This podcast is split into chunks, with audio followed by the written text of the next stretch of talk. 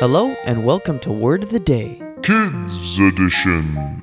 The kids' word of the day today is graceful. It's an adjective spelled G R A C E F U L. And it's when someone or something is showing or has grace or elegance. To use it in a sentence, I would say, after four years of ballet school, the hedgehog learned how to dance with graceful beauty. So try to use the kids' word of the day, graceful, spelled G R A C E F U L, in front of your parents or your teachers, and I'll see you again tomorrow with a new word.